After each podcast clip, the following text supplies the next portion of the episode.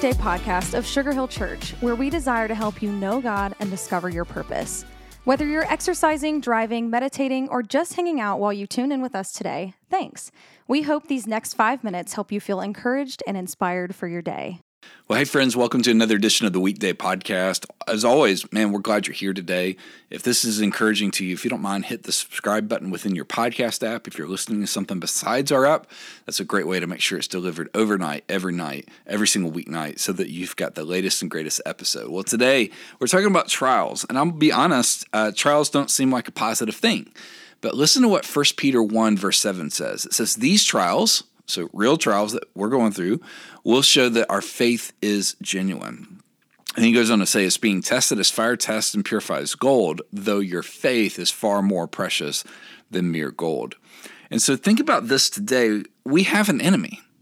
And the enemy, Satan, he's not absent from the story of God. In fact, he's in the middle of it and he's trying to wreak havoc on God's children. And the reason why this is so important is I was talking to my friend Bruce today. Most people don't realize there's a war going on, they don't realize there's a battle.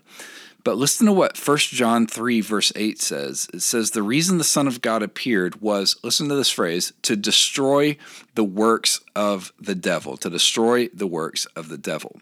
Now, there's an enemy. The enemy is very real, alive and well, attacking us. But the enemy would love nothing more for us to be skeptics, to act like he doesn't even exist. When people deny his existence, they don't think there's a battle going on. They chalk up his works and his attacks to society or somebody else. Man, he rubs his hands with glee thinking that he's won. The more we doubt the war and the more we doubt his existence, the more he can work without hindrance.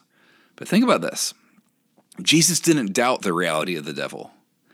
In fact, Jesus strode, went into the into the lands with one goal to unmask Satan, and he made him the first stop on his itinerary. The Bible says in Matthew 4, verse 1, then Jesus was led by the Spirit into the wilderness to be tempted by the devil. And so I just want to encourage you today that there is an enemy, and there's an enemy that wants to attack us. And uh, man, I just want to encourage you don't allow the attacks to go unnoticed. Scripture reveals that God can, in the middle of those temptations, strengthen us. In fact, there's times that we're going to be tested, and those are actually times of training and of purification and of strength building. James 1, verses 2 and 3 says, You can even consider it pure joy whenever you face trials of many kinds, because you know that the testing of your faith produces perseverance. So today, don't drop your guard, don't give in, resist the devil, and allow trials to turn your faith into strength. Have a great day. We'll see you back here soon. Thanks so much for joining us today for the weekday podcast. Our prayer is that the encouragement you just heard would help you live more like Jesus today. We would love to see you at Sugar Hill Church for one of our gatherings each Sunday at 9:30 and 11, and we're always streaming live at live.sugarhill.church.